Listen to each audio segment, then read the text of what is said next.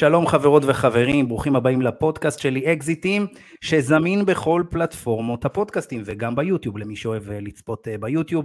והפעם בתוכנית אני מארח את עורך דין אברהם ללום, משנה לראש לשכת עורכי הדין, ובמפגש היום אנחנו נדבר על הדברים הבאים שלדעתי יעניינו כל אחד.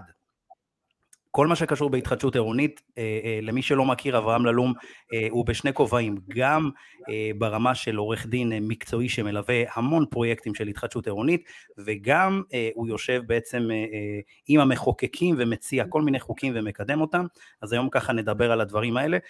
אני בטוח שיהיה סופר מעניין. אברהם, מה שלומך?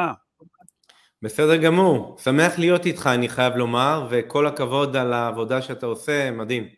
איזה כיף, איזה כיף. תודה רבה שאתה ככה הגעת לתוכנית ו, אה, ובאת לתת לנו הרבה ערך. מעניין אותי באמת ככה אה, לשמוע ממך ב-60 שניות על פועלך, ככה למי שלא מכיר, אה, נשמח להכיר. אז כמו שאתה מכיר אותי, אני מאלה שפחות אוהבים לדבר על עצמם. אני אנסה רק בשביל הצופים שלנו, רק כדי שיהיה איזשהו רקע, אבל אני לא מאלה שאוהבים לדבר יותר מדי מה הם עושים. הם בעלים של פירמת עורכי דין בינלאומית עם סניפים גם מעבר לים.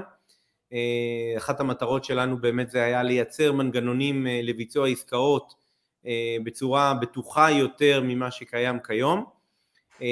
דוקטורנט למשפטים, כמובן בוגר תואר שני, עושה כרגע דוקטורט, חוקר את כל מה שקשור לבטוחות ברמה הבינלאומית וכל מה שקשור לבינה מלאכותית ועולם הנדל"ן. אחד הדברים החשובים לי, מרצה, מחבר ספרים. מדהים. בעל משפחה, רגע. יותר חשוב מהכל, בעל משפחה, אב ב... לשלושה, נשוי, תהי לי, אה, אדם, ארי ואמה, שלושה ילדים נפלאים. איך, איך אתה מוצא את כל הזמן? איך? איך עושים את זה? אישה מדהימה בבית שתומכת. תומכת, אבל uh, לא קל, לא קל uh, כמות השעות, לעשות את כל הדברים האלה ביחד. יש איזו נקודה באמת שזה כבר... מתחיל להיות אה, משמעותי, אבל בן, אני אספר לך משהו שאני, א', לא התכוונתי, ב', לא, לא דיברנו על זה, אני חושב עם היכרות של שנים בינינו, שגם לא דיברנו על זה מעולם. אבל זה עלה לי פתאום ככה, ואני מרגיש את הצורך אה, לספר על זה, למרות ששוב פעם, אני לא חושב שסיפרתי על זה, חוץ מלאנשים מאוד קרובים. אני לפני כ... בשנת 95 עברתי תאונת דרכים קשה, הייתי מאושפז קרוב לשנה בבית חולים, והתחלתי ממש את החיים מההתחלה. ולכן כשאתה שואל בן אדם שעוסק באמת בפעילות מגוונת, אם זה לשכת עורכי הדין, ואם זה המשרד בארץ ובחו"ל, ואם זה אקדמיה, ואם זה ספרות, כל כמובן פרקטיקה והנושא של הכנסת, חקיקה, ועוד מגוון דברים, תרומה בכל מיני עמותות שאני חבר בהן.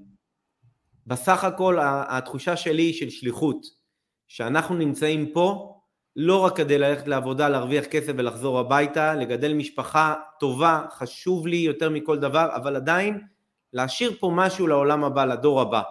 אז בכל נקודה שאני נוגע בה, גם אם זה מחקר, זה כדי לאפשר לאנשים אחרים לקחת את המחקר הזה ולהמשיך אותו עוד צעד אחד קדימה. זה מחקר, זה המהות שלו. וככה באמת בנויים חיי, ולכן אני חושב שאולי זה משהו שמוביל אותי באופן קבלת ההחלטות, וגם שאתה לא ישן לפעמים... כשאתה עושה, פ... כשאתה עושה פעולות מסוימות היום, אתה בעצם חושב על uh, להשאיר חותם ולהשאיר מורשת, זאת אומרת, זה מה שמניע אותך. זה ממש תחושת שליחות.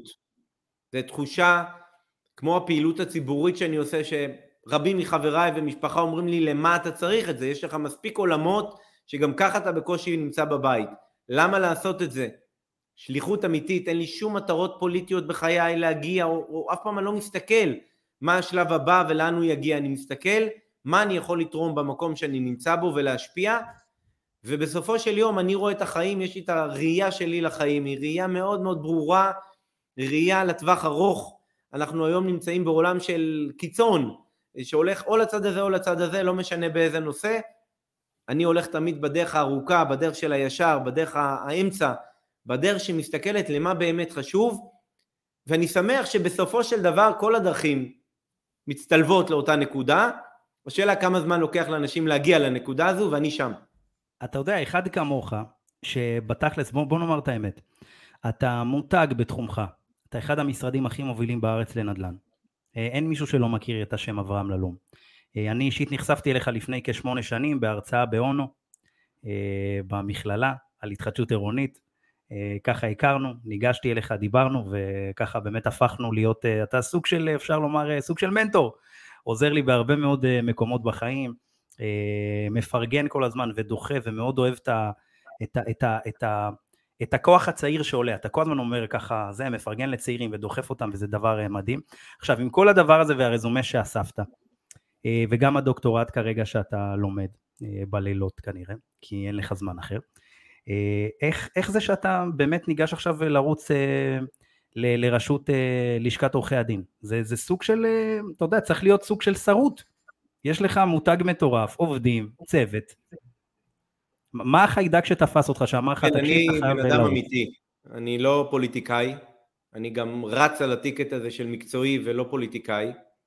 יכול להיות שזה יצליח, יכול להיות שלא. אני יודע מה אני יכול לבוא ולתת. אני בא בסך הכל ונותן מעצמי, מוותר על הרבה דברים בזמן הזה כרגע, אה, משקיע הרבה בשביל זה, כדי בסופו של דבר שהציבור יראה, ציבור עורכי הדין, ציבור של כ-80 אלף עורכי דין, שיש פה הזדמנות אחרונה, שאני מאמין שאם אנחנו לא נשנה כעת, לא ניתן יהיה לשנות יותר. אני לא מאמין שהלשכה תחזיק מעמד תשרוד אם היום לא ייבחרו לפה אנשים טובים, אנשים ישרים, מקצועיים ונאמנים, שיבואו ויביאו וידאגו למה שעורכי הדין צריכים. אני אומר לך יותר מזה, שהשוק, המצב כרגע לא טוב.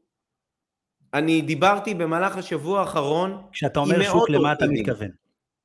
מאות עורכי דין. שוק הנדל"ן או באופן? באופן כללי. כן. ואני אומר לך שלצערי, ואני לא בא לבשר פה בשורות לא טובות, אני מאמין שבסוף הכל יסתדר, אבל לצערי, אנחנו נמצאים במצב שלא תהיה ברירה, אבל יהיו צמצומים, וגם משרדי עורכי דין, וזה אומר גם משרדי רואי חשבון ושמאים וכל התחומים האלה, יהיו בהם צמצומים. מאחר ואנחנו נמצאים עם ריבית גבוהה, נמצאים בשוק שאין כמעט עסקאות, אנחנו כבר חודשים אומרים את זה, ראינו פרסום אתמול, שמדברים על כמעט קיפאון מוחלט. ואתה רואה מה יעשו אותם משרדים גדולים שמחזיקים 60, 70, 80 עורכי דין במחלקת נדל"ן ואין עסקאות, גם אצלנו אנחנו חווים את זה, אבל לנו יותר קל לעבור את התקופה הזו, שאתה עם סירת מנוע, גם אם היא לא קטנה, אה, כבר סירה די גדולה, עדיין יותר קל לך לעבור את התקופה הזו. אבל עדיין זו תקופה לא קלה ואני חושב שאנחנו צריכים להתרכז איך דואגים לאותם עורכי דין, במיוחד הצעירים יותר, אלה שרק התחילו לבנות את דרכם, וזו השליחות שלי. ומפה אני בא ורק בשביל זה אני בא. יש לך קטע טכנולוגי בכל העשייה שלך. גם קידמת את העניין של החתימה, אני זוכר בתקופת הקורונה כזה, אולי קצת אחרי. אה, אה, וגם עכשיו דיברת על ה-AI, שאתה בעצם עושה, אה, אתה לומד את זה בעצם? מה זה? בינה מלאכותית. אז יפה, אז אני אומר, אז כל העניין של ה-AI בינה מלאכותית, איך זה, למה אתה מתחבר לדבר הזה? אני קודם כל אומר לך, עוד לא חשפנו את זה, אבל אני אומר את זה פה בפעם הראשונה, שאחד הנושאים במצב בחירות שלנו גם, זה להטמיע ולשנות הרגלים לציבור עורכי הדין, בכל הקשר לבינה מלאכותית, שהיא כבר נמצאת פה, דרך אגב, יש לי חברים עורכי דין, אתמול סיפר לי חבר בערב שהוא בנה חקירה נגדית באופן מלא, הוא עבר עליה כמובן, אבל הוא בנה באופן מלא דרך מערכת בינה מלאכותית. בבית משפט, שהשאלות נכתבו לו באופן מפורש, מדהים. מדהים. ולכן, מדהים. אם עורכי דין לא ידעו להשתמש במערכות האלה כדי להתייעל, כדי לעבוד איתם נכון, זה יגרום לכך שהרבה עורכי דין יאבדו את פרנסתם.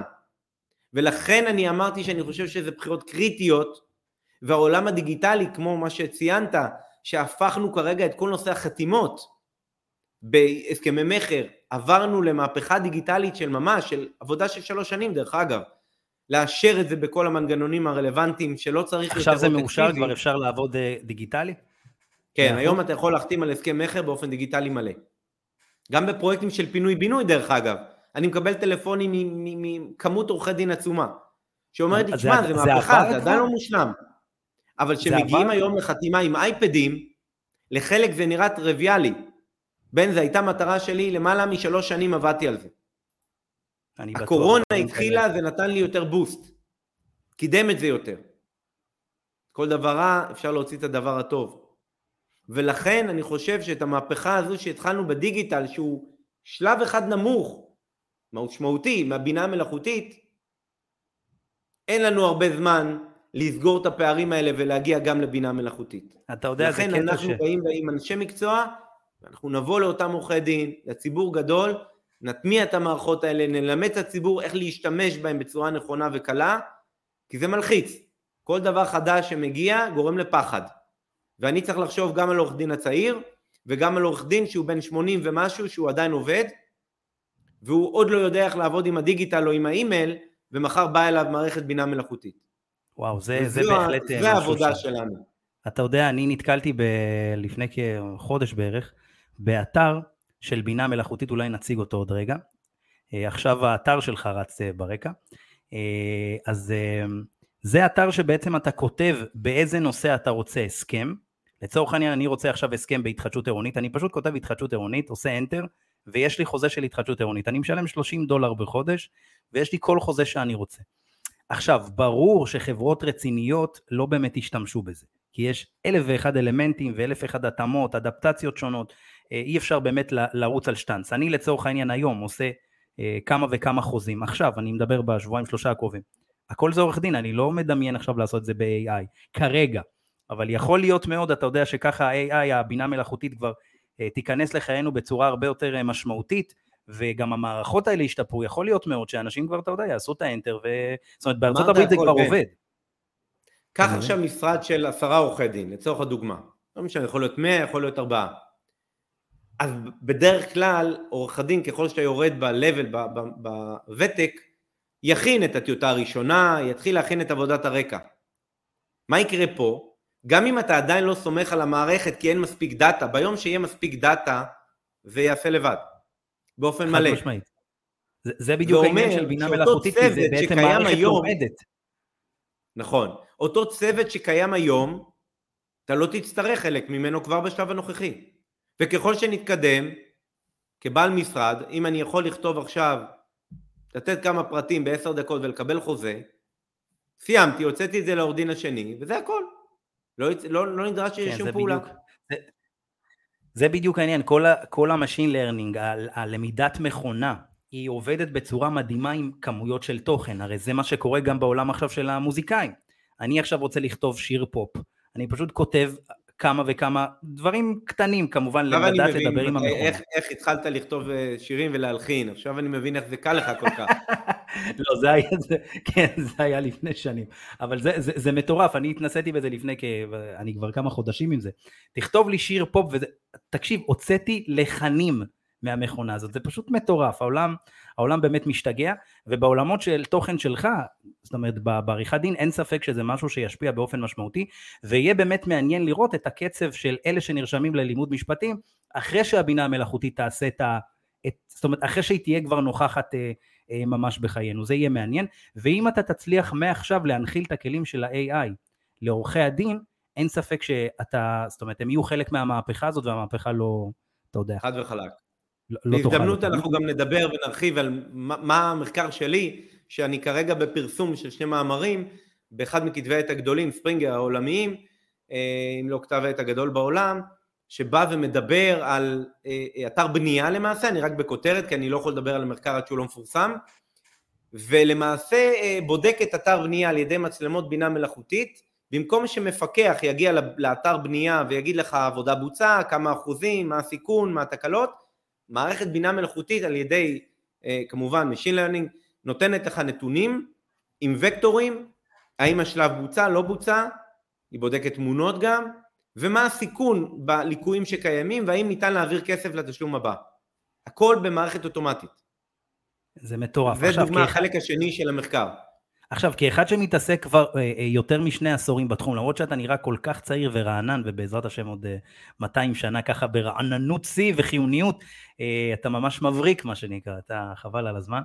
אה, אז אני אומר, אחרי שני עשורים שכאלה, אתה מסכים עם העובדה, עם, עם מה שאני טוען לפחות, ששוק אה, אה, הנדל"ן, ענף הנדל"ן הוא מאוד בתולי ברמה של הפיתוחים הטכנולוגיים ביחס, ל, ביחס לעולמות, אה, מאוד. מאוד. מאוד בישראל. ביחס לעולמות שמגלגלים כספים זהים. ב... מה אתה אומר? במיוחד בישראל, בן. אם אנחנו מדברים על מדינות אחרות, אם ניקח את ברלין, ארה"ב, יש הרבה פיתוחים אה, של אה, Machine Learning שהם מתקדמים הרבה, או AI נקרא לזה ככה, שהם מתקדמים הרבה יותר, קח את המשרדים. היום כשאתה בונה משרד, יש מערכות, דרך אגב, שפותחה בישראל, על ידי סטארט-אפ ישראלי שזכה גם בחלק מהתארים הבכירים בעולם, והוא לא עובד בישראל, של לחלק את החלוקה הפנימית בתוך הנכס, מערכת בינה מלאכותית מחלקת לך, עכשיו תגיד לי מה הבעיה, אז אדריכל יכול לשבת לעשות את השרטוט, א' זה נעשה ברגע אחד, לפי הגדרות שלך, החשוב ביותר שזה יודע להתממש, להתממשק, סליחה, להתממשק, להתממשק עם מערכות אחרות כמו חשמל, אינסטלציה, זאת אומרת שאתה היום הרבה פעמים בונה בניין, פתאום אתה מגלה שיש חשמל או משהו שמתנגש אחד בשני, זה יכול לעצור את העבודות לכמה ימים. ועוד מדהים. פעם צריך להגיש תוכניות, ועוד פעם לתקן, ועוד פעם לבדוק, ומהנדס, ומפקח, ואדריכל. זה פותר את הכל, בלחיצת כפתור. כאילו הבינה המלאכותית נכנסה לחיינו, בוא נגיד בחצי שנה האחרונה יש גם את הצ'אט GPT, שהוא גם מטורף. בעולמות שלנו, עולמות הנדל"ן, אה, אני מתעסק בתוכן כבר שנים, אתה עורך דין אה, אה, זה, אז אני אומר בעולמות שלנו כל מה, שקש, כל מה שקשור לצ'אט GPT זה גם, זה, זה, זה מטורף, היום הרבה מאוד מערכות מתממשקות לדבר הזה בלחיצת כפתור אתה בונה אתרים שלמים, זה, זה פשוט מטורף. היום ChatGPT... של דאטה. בסופו של דבר, כן. אחד הדברים הקשים זה דאטה. גם אני שכתבתי את החלק השני של המחקר, של הבינה מלאכותית, מה שלקח לי הרבה מאוד זמן זה לבנות מאגרי דאטה. הייתי צריך לפנות לגורמים מכל העולם, למרות שהיום יש כבר אתרים שכדי לקדם את הבינה המלאכותית נותנים דאטה, ודרך אגב, בכתיבת מאמר לדוגמה אני יכול להשתמש בכמה דאטה שאני רוצה, אין על זה הגנה בישראל. אה, על פי חוות דעת של הייעוץ המשפטי של משרד המשפטים, אין על זה גם זכויות יוצרים, זאת אומרת אני יכול לקחת תמונות ולהשתמש בהן לצורך המחקר, לצורך בינה מלאכותית, על מנת לקדם ולפתח את התחום הזה. זו חשיבה נכונה מאוד של גם של משרד המשפטים, וללא ספק אנחנו שם, מי שלא מבין את זה חייב להבין את זה, זה מדאיג חלק מהאנשים וצריך להבין את זה גם. גם אני כמי שרואה את עצמו מאוד uh, מעורה בנושאים האלה, אני לא רוצה לומר מעבר, מלחיץ. לפעמים אתה רואה, זה מתקדם כל כך מהר, צ'אט GPT 4, אוטוטו יוצא 5, כבר מדברים על 6, מה יקרה בו, מדברים על משהו מטורף. מפלצתי, כן. ומעבר לזה, דיה מאסק לפני כמה ימים, שגם הוא מוציא גרסה משלו נכון, לצ'אט GPT, נכון, גוגל, נכון. שמע, זה, זה, זה מטורף, וכל אחד בתחרות עם השני, ומשקיעים בזה מיליארדים, וזה יתקדם הרבה יותר מהר ממה שחשבנו. חד משמעית, אתה יודע, כל, כל הזמן, אני חי את העולמות האלה גם עם מג'רני, כל האתרים שבעצם מייצרים תמונות ו, אה, ותוכן ויזואלי, זה גם מטורף. אנחנו כבר הכנסנו את זה אה, לעבודה היומיומית, זאת אומרת, היום אין מאמר שאנחנו מוצאים בלי AI, בלי שיש תמונה של AI, אנחנו כבר לא אה, משתמשים בסטוקים של פעם, אתה יודע שאתה כותב, לא יודע, תמונה של עורך דין, והוא מביא לך איזה משהו גנרי. אז העולמות האלה זה. עכשיו, איך אתה מתכוון לצורך העניין... במסגרת מחקר, אני לא יכול להשתמש בשום דבר שנעשה ב-AI. זה המצחיק. המטרה היא להגן שלא חס וחלילה יהיו דברים לא מקוריים, כי מחקר הוא חייב להיות ראשוני, בגלל זה גם אסור, אסור לי לתת אינדיקציות או פרטים יותר מזה, כי מחקר קודם כל חייב להתפרסם, אני חותם על תצהירים, א', שאני לא נהנה כלכלית ממנו, ב', שלא פרסמתי שום דבר מתוך המאמר. זה ככה שתבין, אז אסור להשתמש בזה, אבל דברים עוד השתנו.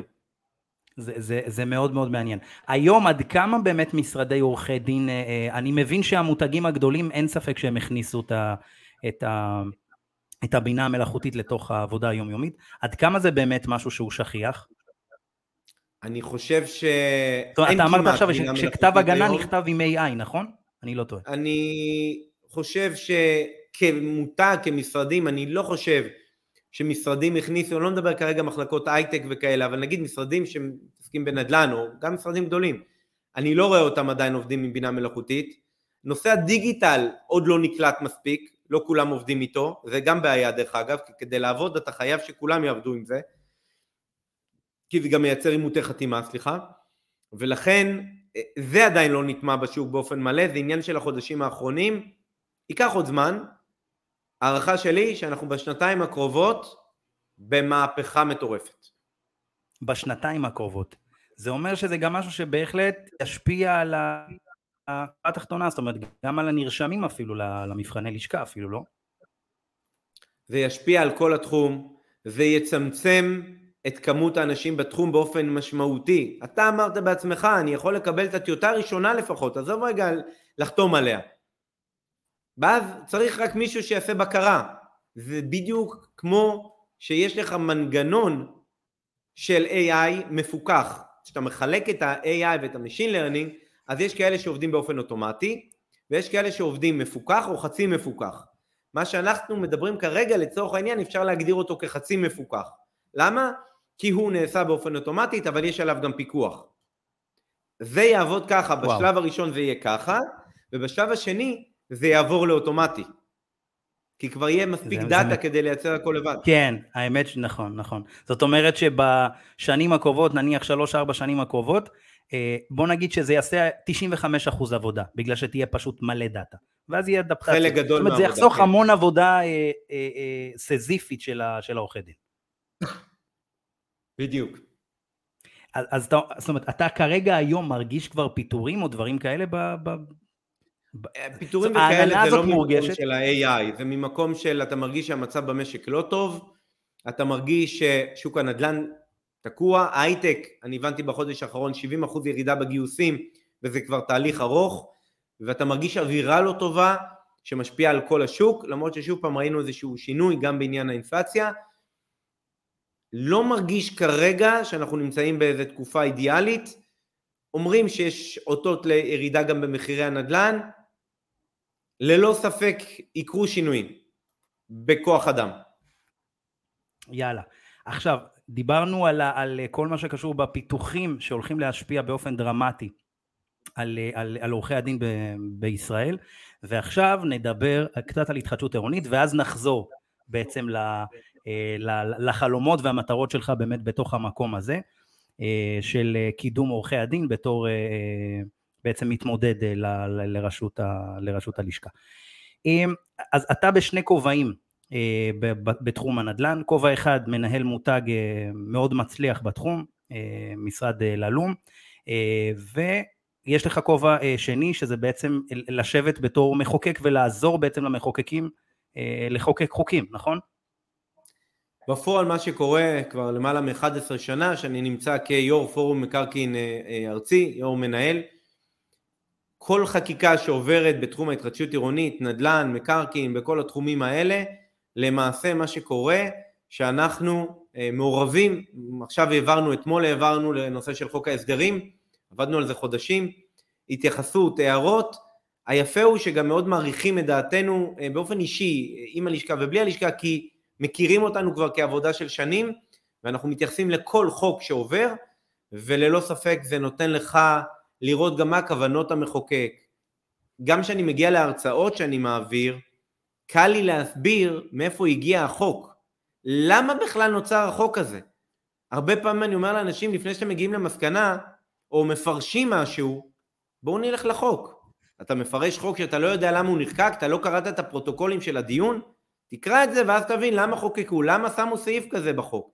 ללא ספק זה בונה אותך מבחינה משפטית בראייה מאוד עמוקה ורחבה וירידה לשורשים, ירידה לעומק בכל נושא ונושא. החוק הכי מוכר, אה, לפחות, אה, אתה יודע, הציבור הרחב והפשוט, אה, זה חוק המאכערים שחוקק בערך ב-2017-2018, שזה משהו שבעצם הסדיר את העבודה מול ה... מול, מול אנשי, זאת אומרת אנשי מקצוע מול אנשים פרטיים, שאז דיירים בעלי דירות הלינו בעצם על כל מיני חברות שמגיעות ומחתימים אותם ובלאגנים ולכן חוקק החוק הזה. בוא תסביר לנו ככה ב, בכמה מילים על חוק המאכערים למי שלא מכיר.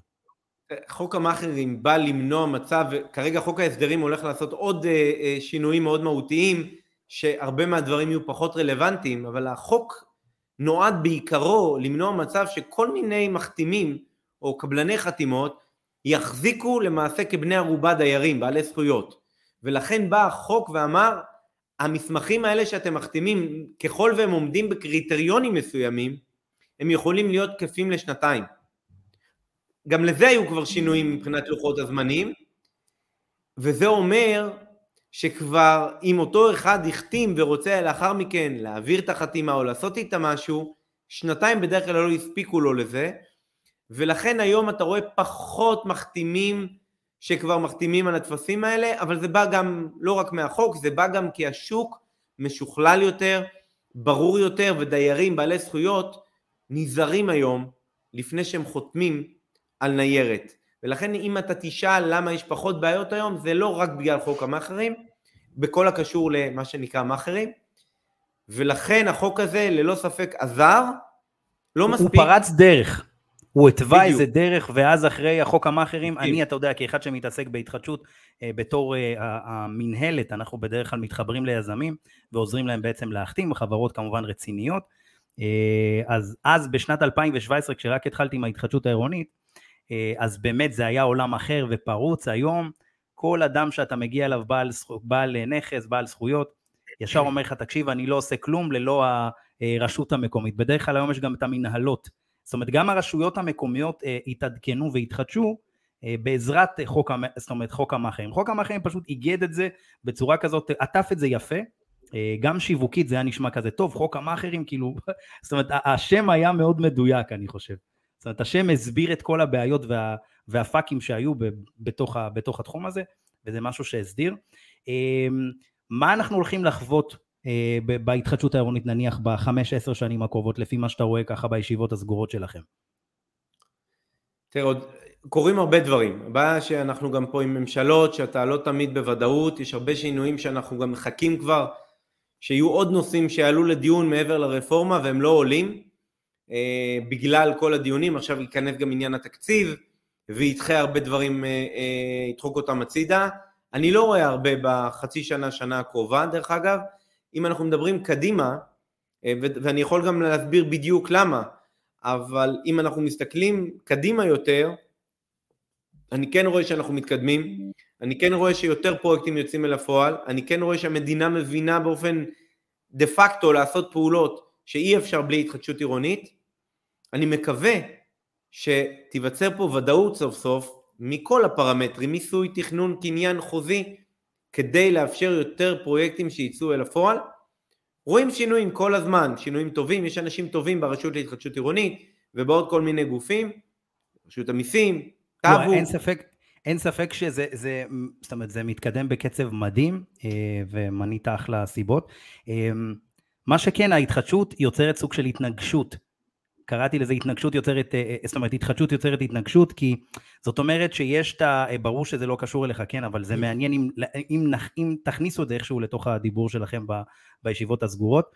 זאת אומרת שהרבה מאוד אנשים היום לא חותמים ולא רוצים להתקדם, כי אין להם לאן לעבור מבחינת ההשכרה, זאת אומרת נוצרה פה בעיה אמיתית, שאנשים בעצם התקדמו מבחינת התפיסה וה-mindset על, על, ה, על, ה, על הסיפור הזה של התחדשות עירונית, בסדר, אני מבין, דירה ישנה, יש פה את העניין של השבר, כל העניין של הרעידות אדמה, אנחנו צריכים להתעדכן, אבל אין לנו לאן לעבור. אה, ניגשים אליי יזמים ואומרים לי, בן, תמצא לי, לא יודע, 150 דירות, אין לנו, 80 דירות, אין. אז אה, יש את פרויקט, יש את פרויקט דירה להשכיר, שגרים בדירות גן, כן. ואתה לא יכול לתת להם, יש לנו פרויקט עכשיו מאוד גדול קצת צפונה, יש שם 300 יחידות קיימות, פרויקט מאוד מאוד גדול, מקבל 1,700 יחידות חדשות דרך אגב, עם אה, וואו. שטח מסחרי גדול, ושם יש הם, רבע מדירות, מהדירות הן דירות גן. עכשיו בפרויקטים חדשים אין לך כמות כזו של דירות גן, אז לך תשכנע את אותם דירות גן לצורך העניין לחתום. אז אנחנו תודה לאל ככה יודעים כבר יצירתיים מספיק כדי למצוא את הפתרונות, כולל הכלכליים, והכל, כולל להכין את זה במשא ומתן נכון, ולהגיע להסכמות נכונות, אבל ללא ספק המחוקק יידרש, אה, והוא נדרש כבר למעשה, למצוא את הפתרונות הנכונים, כי מה שקורה כרגע, מפחיתים את התמורות מנקודת מבט שחשבו שהפחתת התמורה תייצר ודאות ותגרום לכך שאנשים לא יסחטו את היזמים ולא יבקשו יותר מדי ואז לא יהיה גם עומס של יחידות מגורים.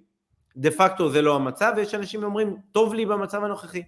היו פה השבוע זוג בפגישת ייעוץ, אחת הפגישות היחידות שאני עוד אה, עשיתי השבוע אה, לאור הבחירות, והם אומרים לי בצורה ברורה, הדירה החדשה שאני מקבל קטנה מהדירה הנוכחית, היום יש לי מרפסות של 140 מטר, בדירה החדשה יהיה לי אולי 30, אבל אני לא רוצה להיות דייר סרבן. איך אני כן מקבל מה שמגיע לי? ויש קושי, כי באותו פרויקט לא ניתן לבנות יותר משטח דירה מסוים. לכן, יש פה בעיות, אנחנו בכיוון הנכון, דברים קורים, במיוחד בשנה האחרונה איך, יותר איך טוב. איך מתגמלים באמת אנשים כאלה, שהם תכלס מגיעים עם משהו ענק, ולא מקבלים את מה שיש להם ביחס לשכנים? מה, איך, אז איך יש מתגמלים? לנו מגוון uh, פתרונות, אני כמובן לא אומר את כולם כרגע, אבל אני רק אומר חלק. לדוגמה, יש מנגנונים של עלייה בקומות, לקחת פנטהאוז במקום דירה, אם זו דירה מאוד גדולה, לפצל את זה לדירות. שוב פעם, צריכים להבין גם שנכנס חוק הסדרים חדש. הערנו הערות, אני מקווה שיהיו תיקונים שיבוצעו בו, כי בחלק מהמקומות הוא מונע את מה שקיים היום בפינוי-בינוי, של לתת לאדם במקום דירה קיימת שתי דירות. למה? כי יש בן אדם מאוד מבוגר לדוגמה, ואין לו מה לעשות עם דירה של 180 מטר. הוא רוצה שתי דירות של 90 כדי לגור בדירה 90 ולתת עוד 90 לנכדים, או לילד, או לילדה. ואם זה, זה לא יתוקן במסגרת חוק ההסדרים, אנחנו נלך כמה צעדים אחורה במקום קדימה. זאת אומרת, היום אתה מכיר פרויקטים שנותנים שתי דירות? כן, כמובן. הבנתי, עם אותו אדם בעצם... אנחנו מדברים על פרויקטים שאתה, מה הכוונה שתי דירות? בפינוי-בינוי אפשר לפצל את זה, אנחנו מדברים על פיצול של דירה ספציפית, נגיד הוא צריך לקבל דירה של 180, הקבלן אומר לו, שמע, יש לי שתי דירות של 80, זה 160. הבנתי. ובשווי הם כמו 180. אתה רוצה, בוא קח את זה. הוא אומר, כן, לצורך הדוגמה. אני מבין. עכשיו, מה הפתרונות... אבל עדיין יש פה הגדרות, קשיש, למי אפשר, למי לא.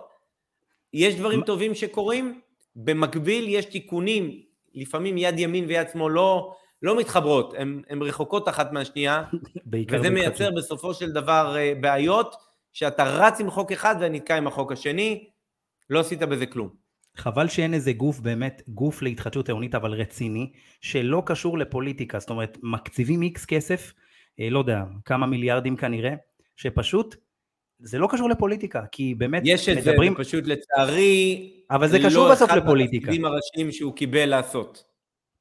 כן, אבל אני אומר, זה קשור איכשהו לפוליטיקה. עירונית, אחת המטרות בהקמתה היה לעשות את הסנכרון הזה, אבל לא הכל בשליטתה.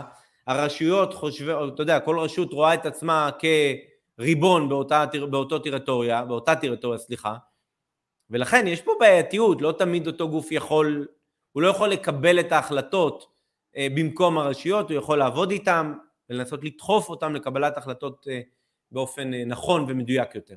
עכשיו, דיברנו על, ה, על האנשים הפרטיים, עם הפתרונות היצירתיים, אה, אה, לחלק לשתי דירות ו, ו, ובאמת אה, ככה לתת להם פתרון. מה עם אלה שיש להם נניח חנות, מספרה, בקומת קרקע, מה, מה עושים איתם? אתה עורך דין מאוד יצירתי. תלוי בפרויקט, תלוי בעיר, מאוד מאוד תלוי, זה קורה הרבה, יש פתרונות, זה לא כזה מורכב. שוב פעם, אתה מדבר נגיד תל אביב, לא, מה לא מורכב? אם אני אספר ויש לי 30 שנה מספרה, ואני מקבל איקס כסף כל חודש, נניח סתם אני עושה מחזור של 200 אלף בחודש. איך, איך, מה, מה נותנים לי? הרי אתה יודע, okay. אוקיי. ידוע שנגיד גם מספרות שיש להם מוניטין, יש להם לקוחות אה, אה, קבועים לצורך העניין. אתה מבין? כאילו, נתקלת אני, בדבר אני כזה? אני מבין אותך, ונכון, אה, ולכן בעבר היינו, מאוד פחדנו מתיקים כאלה שיגיעו גם לבית משפט. מה יקרה? יפגע לו המוניטין. הנושאים האלה כבר גם הוסדרו, בסופו של דבר קרה לי מקרה שהיינו אצל... בעל מקצוע, אחד מהמקצועות הפרטיים, רואה חשבון, עורך דין, רופא, אחד מהמקצועות האלה. אה, אני בכוונה לא רוצה לפרט לגמרי, אבל אותו בעל מקצוע, מה שקרה, הוא 50 שנה באותו מקום. אחד הידועים בעולם, בסדר? לא תגיד עוד בעל מקצוע, מאוד מוכר, באים אליו, גם נשיא ארצות הברית לשעבר היה אצלו. לא האחרון, לפניו לפניו. זמרים מהגדולים בעולם, אני מדבר איתך ב-level הגבוה ביותר. ועשינו uh, תמה הריסה שם. הוא היה צריך לעזוב. אז מצאנו באמת במקרה בניין לא רחוק משם, של כמו מדיקל כזה, שבסופו של דבר הוא העביר את המשרדים לשם. אז חנות מכולת אתה אומר, אבל הוא חנות שכונתית. הוא לא יכול לעבור למקום אחר. אז אם אין בשכונה מקום אחר, הוא ממשיך לקבל סוג של דמי שכירות שמגלמים את מה שהוא על המקום עצמו, והוא יחזור בסוף לנכס חדש, אין מה לעשות, יש בסופו של דבר את הכלל. הפתרון הוא בעצם, כן. זאת אומרת, הפתרון צריך להיות... ואתה מקבל זכויות נמוכות יותר על, על מסחרי, אתה לא מקבל את השטח של הממ"ד, זאת אומרת, התוספת היא בקיזוז שטח ממ"ד, אז הוא שטח קטן יותר מבחינת הזכויות שהרשות נותנת לך. אני מבין. אה, מהעבודה שלך ככה עם כל הרשויות, איזה רשות, אה, אם אתה, אתה תוכל להגיד כמובן, איזה רשות לפי דעתך, שתיים, רשות או שתיים שהן באמת הכי יעילות והכי אפקטיביות? שעובדות הכי, שאפשר ללמוד מהן. דיברו הרבה על תל אביב, על הקשיים, ובאמת לא קל, אבל בסופו של דבר אנחנו פה עושים מעבר לעשרות פרויקטים בתל אביב, כרגע, בבנייה אפילו, והדברים עובדים שם, יש שם סדר, גם אם לפעמים זה לוקח הרבה יותר זמן ממה שאתה מצפה, וזה נכון, יש הרבה עררים, תיקים יכולים להיתקע, יש לנו פרויקט אחד עם עץ, עץ שבונים 15 מטר ממנו, ויש דיונים אם נגעתם באיזה שורש או לא, אנחנו עוד מעט 11 או 12 שנה מחכים להיתר בנייה. על שורשים, לא על העץ, שלא בטעות ניגע באחד השורשים. זה לא שהורסים את העץ או נוגעים בשורשים. ולכן אני אומר, מבלי להיכנס לדיון, או יש פרויקט של ינשופים, גילוי ינשופים בתור בניין. באו איגודים ולא מוכנים לפנות אותם, בעלי חיים. וואו. צער בעלי חיים וכאלה. לכן אני אומר, שזה... אנחנו נמצאים, צד אחד הולכים קדימה בכל מיני מובנים, צד שני זה גם חשוב מאוד לשמור כמובן כמי שיש לו בעלי חיים גם בבית, על בעלי החיים, וזה לא משנה אם זה ינשוף או אם זה כלב או אם זה חתול או כל בעל חיים אחר. אבל עדיין אנחנו צריכים למצוא את הפתרונות הנכונים כדי בסופו של דבר לאפשר לזוגות צעירים לרכוש דירה במדינת ישראל, שזה חלום של כל אימא, לא רק שהילד יהיה עורך דין או רופא, לפחות היה, אלא גם יהיה לו דירה. ורק ככה נוכל לאפשר הפ... את זה. בוא, בוא תאמר לי ככה בזה, הפרויקט הכי מהיר שיצא לך בהתחדשות עירונית פינוי-בינוי, והפרויקט הכי איטי, שאתה עדיין כנראה איתו. אני חייב אה, לומר שאף פעם לא ישבתי ובדקתי את זה, אבל אני יכול לומר שהיה לנו פרויקט אחד ברעננה, אה, של תמ"א 38, מאוד מעניין, פרויקט של תמ"א 38 חיזוק עם הריסה, כאשר גם את החיזוק פינינו את הדיירים הקיימים והרסנו את הדירות בפנים, זאת אומרת פרויקט מאוד מעוניין, הוא היה אחד הראשונים אם לא הראשון, שביצע פינוי של דיירים בתמ"א חיזוק, הריסה של הדירות בפנים, פלוס הגג. זאת אומרת, תמ"א הריסה עם תמ"א חיזוק ופינוי דיירים קיימים. במקרה הזה, היינו תוך, תקשיב טוב, תוך שנתיים מהרגע שהתחלנו את המשא ומתן, מסירת דירות. מדהים. כמה דירות בסוף? 24? 26? היינו כמה? במעמד החתימה, היזם כבר רץ, הכין בקשה להיתר, תוך חודש בערך סגרנו חוזים עם בקשה להיתר מוכנה, היזם כבר התחיל לעבוד עליה טיפה לפני, במעמד החתימה חתמנו כבר על הבקשה, תוך שלושה חודשים היינו כבר בהחלטת ועדה, ואם אני זוכר נכון היינו בתוך שלושה חודשים כבר עם ליווי בנקאי ותחילת עבודות. אתה מבין, אם היה פה AI עכשיו בתוך הסיפור הזה, הוא לומד מה האפקט דומינו שעבד פה נפלא, ומייצר מזה סיסטם. יותר מזה, הרי אחת הבעיות בוועדות התכנון, שאין כוח אדם. יכול להיות שמאחר וחלק מהמנגנונים פה הם מנגנונים, אוטומטי. חלקם על פי קריטריונים ברורים, שגם כן יקצר את הזמן, אין, אין ויאפשר ספק. להגיע ליותר אה, בקשות להיתר. אני, אני די בטוח ש... אני די בטוח שהרבה מאוד מהעבודה של ה... זאת אומרת העבודה בנדל"ן, כל ה... כי זה הרבה טפסים והרבה בירוקרטיה, אין ספק שזה יעבוד בצורה מאוד מאוד יעילה ומאוד אפקטיבית, ויהיה מעניין באמת לראות גם את האנשים האלה, אנשי המשרדים שבאמת עובדים ועושים עבודת, אה, עבודה מאוד קשה, אה, זאת אומרת המכונות יעשו את זה ואין מה לעשות, בצורה הרבה יותר, אה, אתה יודע, יותר, יותר מדויקת ויותר סיסטמטית. ועכשיו דיברת מקודם על, על התחדשות עירונית, בעצם 300 דירות שהולכות להפוך ל-1,700, שזה בערך חמש ומשהו, חמש וחצי, נכון? משהו כזה. זה מקום פחות כלכלי, בגלל זה, כן. זה הכיוון. אה, לא, השאלה עד כמה היום ריאלי באמת לחלום שהפריפריה אה, תראה התחדשות עירונית כמו שצריך בחמש, עשר שנים הקרובות. כי אנחנו מבינים במרכז שזה מאוד משתלם, אבל בפריפריה קצת פחות.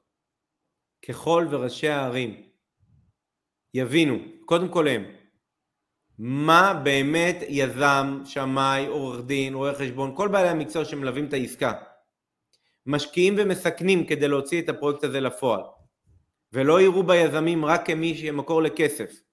ובדיירים כמי שנהנה פה מפירות מיוחדים שלא בטוח שמגיע לו.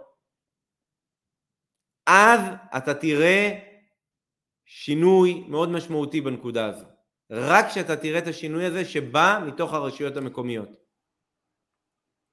ברשויות המקומיות, אתה יודע, אני מדבר על הפריפריאלות, אין מבחינתם, אתה יודע, לתת אה, גם אה, מכפיל של עשר. על כל כן, דירה אבל קח שם עשר יש אקטיביים. כבר קריטריונים אחרים, כולל ניוד זכויות והעברת זכויות, אבל תל אביב לא תסכים לקבל זכויות מטבריה. ולכן, נכון, אז, אז אני אומר, יש פה בעיות מוב- באמת אה, מבניות, אפשר לומר. מעניין איך באמת אפשר אה, לפתור את זה. תראה, זה קורה, אתה רואה את זה בכל מיני ערים, אם זה בחדרה, עפולה, כל מיני ערים כאלה, שהיו בעבר תקופות, אה, אתה רואה את זה בדימונה, בכל מיני מקומות שלא כל כך מהר היו הולכים לקנות שם. יש שם שכונות מדהימות, חברות גדולות, הקימו שכונות שלמות, ועם בתי ספר איכותיים, וגני ילדים איכותיים, ופתאום אתה רואה שבאה אוכלוסייה איכותית למקומות האלה, שרוצה גם לחיות בדירה שלהם לא יקרה כל כך, אני מסכים איתך לגבי. דימונה. דירה זה מדהים. אה, מסכים איתך לגבי דימונה, אני בדיוק אה, מוציא ספר בשבועיים הקרובים על השקעות נדל"ן בדרום, ואחת הערים זה בעצם דימונה, הלכתי גם לראיין את ראש לכתוב עיריית... ספרים, במקום לשבת לכתוב ספרים. מעבר למחקר, אני מתעסק כן. בבחירות ולשכת עורכי הדין בימים האחרונים, אה, אבל אנחנו ללא ספק, ככה, אה, לקראת החלק האחרון, אני חייב לומר לך ש... איך אתה מרגיש עם זה עכשיו? אם היית שואל אותי, הוא יותר למצוא את עצמי מרצה באקדמיה, אני אגמור את ה... נעשה קדנציה אחת טובה ואיכותית, נתרום למען הציבור הזה, ולחזור חזרה למשרד, ולהכשיר את דור העתיד. זה החלום שלי, זה הרצון שלי, שאותם עורכי דין צעירים לבוא ולתת להם את הכלים, כדי שגם הם יגיעו ויצליחו בחיים. אני לא קיבלתי שום דבר מוכן על כפית של זהב או על מגש, בניתי ועבדתי בעשר אצבעות להגיע למה שהגענו, ולכן אנחנו מעריכים את זה. אני פה גם אני, כדי אני לתת. חושב שכל מי שמאזין לנו, כל עורך דין שמאזין לנו, אה, באמת, אה, אה, הם, אני אומר את זה, מכיר אותך כבר שמונה שנים, הם יזכו בך. חושב שאתה אדם באמת מעל ומעבר. זה לא משנה לאן אני קורא לך עם זה, בוא תתנדב לפה ובוא תעשה זה, תמיד בגובה העיניים, תמיד בא לעזור, ובאמת, זה, זה פשוט מדהים. אתה יודע, אני הייתי צעיר, לא יודע באיזה גיל הכרנו, הייתי בן איזה 20 ו... ארבע, חמש, ותמיד כאילו דחפת והכוונת ושיחות, וזה לא מובן מאליו, ובוא תשב איתי במשרד, וגם הספר החדש, בקיצור, אני מאוד מאוד ממליץ. אה, שמחה, לא עשיתי אני, כלום. אני אתה מתפלל, אני ספק מתפלל. איש עם אנרגיה מדהימה, ואני מאמין ב- ב- בזה שאנחנו עולם שאנרגיה עובדת. אני אגיד לך משהו, טיפ קטן, לימדה אותו אמי, לימדה אותי. אמרה לי, תיתן שקל, תקבל שניים וחצי. תעשה טוב, מפה זה בא. תעשה טוב, תקבל יותר. עכשיו, אני אף פעם לא עושה טוב כדי לקבל. אבל אני מאמין בעולם, גם שפתחתי משרד, וזה היה סיכון מאוד גדול, לא היה לי שום לקוח ולא כלום, באתי ואמרתי, תעשה טוב, תהיה מקצועי, תשקיע, אמרו לי מה, ואתה כותב מאמרים וכותב זה, וזה לא מכניס כסף. אמרתי, זה יבוא. תעשה את הדברים טוב, ותודה לאל, הדברים התחברו, הדברים עבדו. לכן אני אומר, אני רואה גם אותך, את הדרך שאתה עושה, ישרה, דרך ארוכה, לא דרך של לדלג על שלבים. באמת שפה, דרך אמיתית, מי שאתה, גאווה, גאווה לי להיות שותף גם בשידור פה ובכלל, להכיר אותך ולעבוד איתך. זה כיף, תודה רבה, תודה רבה. ועכשיו בוא נתפלל שאברהם ללום היקר יזכה בעזרת השם. עכשיו בוא נגיד זכית. עוד ארבע שנים, זה ארבע שנים קדנציה, נכון? אני לא... הצלחתי ארבע להיבחר. שנים קדנציה, כן, נכון? ארבע שנים? ארבע שנים. בעזרת השם, ארבע שנים. יצאת מהקדנציה, איך הלשכה נראית? הלשכה, קודם כל, אני מאוד מקווה, מבלי חס וחלילה להיכנס למה שקרה בעבר או לפגוע באדם זה או אחר, מטרה קודם כל להוריד טיפה את האווירה שנוצרה. א', את הנושא הפוליטי, אני בא ממקום שאומר לא ימין, לא שמאל, ישר. זו הדרך שלי. גם ללכת עם הדרך הנכונה, מה נכון לנו פה במדינה. בן, אני, אני אומר פה הרבה דברים שלא התכוונתי לומר, אבל חשוב לי שתדע, כל בן אדם יכול לבוא עם איזה תפיסה שהוא רוצה. כשאתה הופך להיות איש ציבור ומייצג, אתה צריך לחשוב על הציבור שאתה מייצג. ולא משנה מי נבחר, הוא, צ... הוא מייצג מאותו רגע את כולם. ולכן גם אותם מתמודדים שאומרים אני בעד רפורמה, אני נגד רפורמה, מבלי להיכנס בכלל למה דעתי על זה, הם צריכים להבין שיום אחרי, אם אתה בעד או נגד, אתה צריך לייצר את כולם. אז איך אתה בכלל בא עם מנטרה פוליטית ורוצה להיבחר עליה? זה מה שכואב לי, שבמקום הרשימה שלי קוראים לה לשכה מקצועית. למה? כי מדובר על אנשי מקצוע שבאים לתרום. הצלחתי להביא אנשים שכמעט כולם היו רחוקים שמיים וארץ מהלשכה. זה אנשים שהצלחתי לגרום להם להירתם למטרה ולהשקיע למען ציבור עורכי הדין, כל אחד בתחום שלו, ולשם אנחנו הולכים, לחזק את כל התחומים בלשכה, לחזק את הגאווה, שאני אגיד אני עורך דין, כשאני הייתי ילד ובאתי לעורך דין, עברתי תאונת דרכים, אז באתי לעורך דין, הייתי אומר לו שלום עורך דין יעקב בהמשך השם. לעולם לא חשבתי שאני אקרא לו יעקב מה שלומך. והיום שאני שומע גם עורכי דין צעירים אומרים, באים, או סליחה, באוכלוסייה, שלום אבי. לא לי, לי אני תמיד אומר אבי מתקן, אבל אני רק אומר, המילה עורך דין צריך להיות לה כבוד. זה איש מקצוע, זה איש שלמד, שמשקיע ולומד כל הזמן, לפעמים עשרות שנים.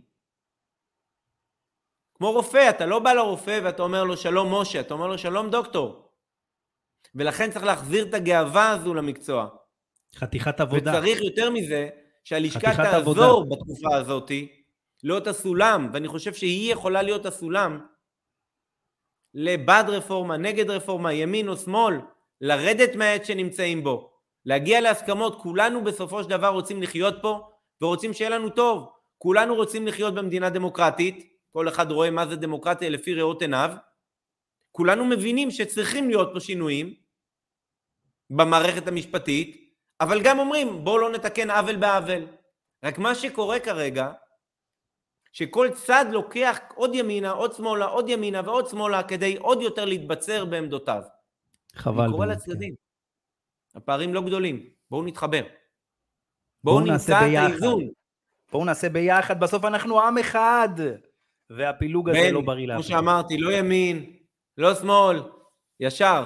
אז עוד ארבע שנים בעזרת השם אמרנו לשכה שיש כבוד לשם אה, אה, עורך דין, אה, למושג עורך דין, ושבאמת יהיה כמו דוקטור, הלוואי, לכולם זה יהיה טוב אולי. מקצועיות, יש לנו מקצועיות. מטרה לייצר התמחויות, לפ...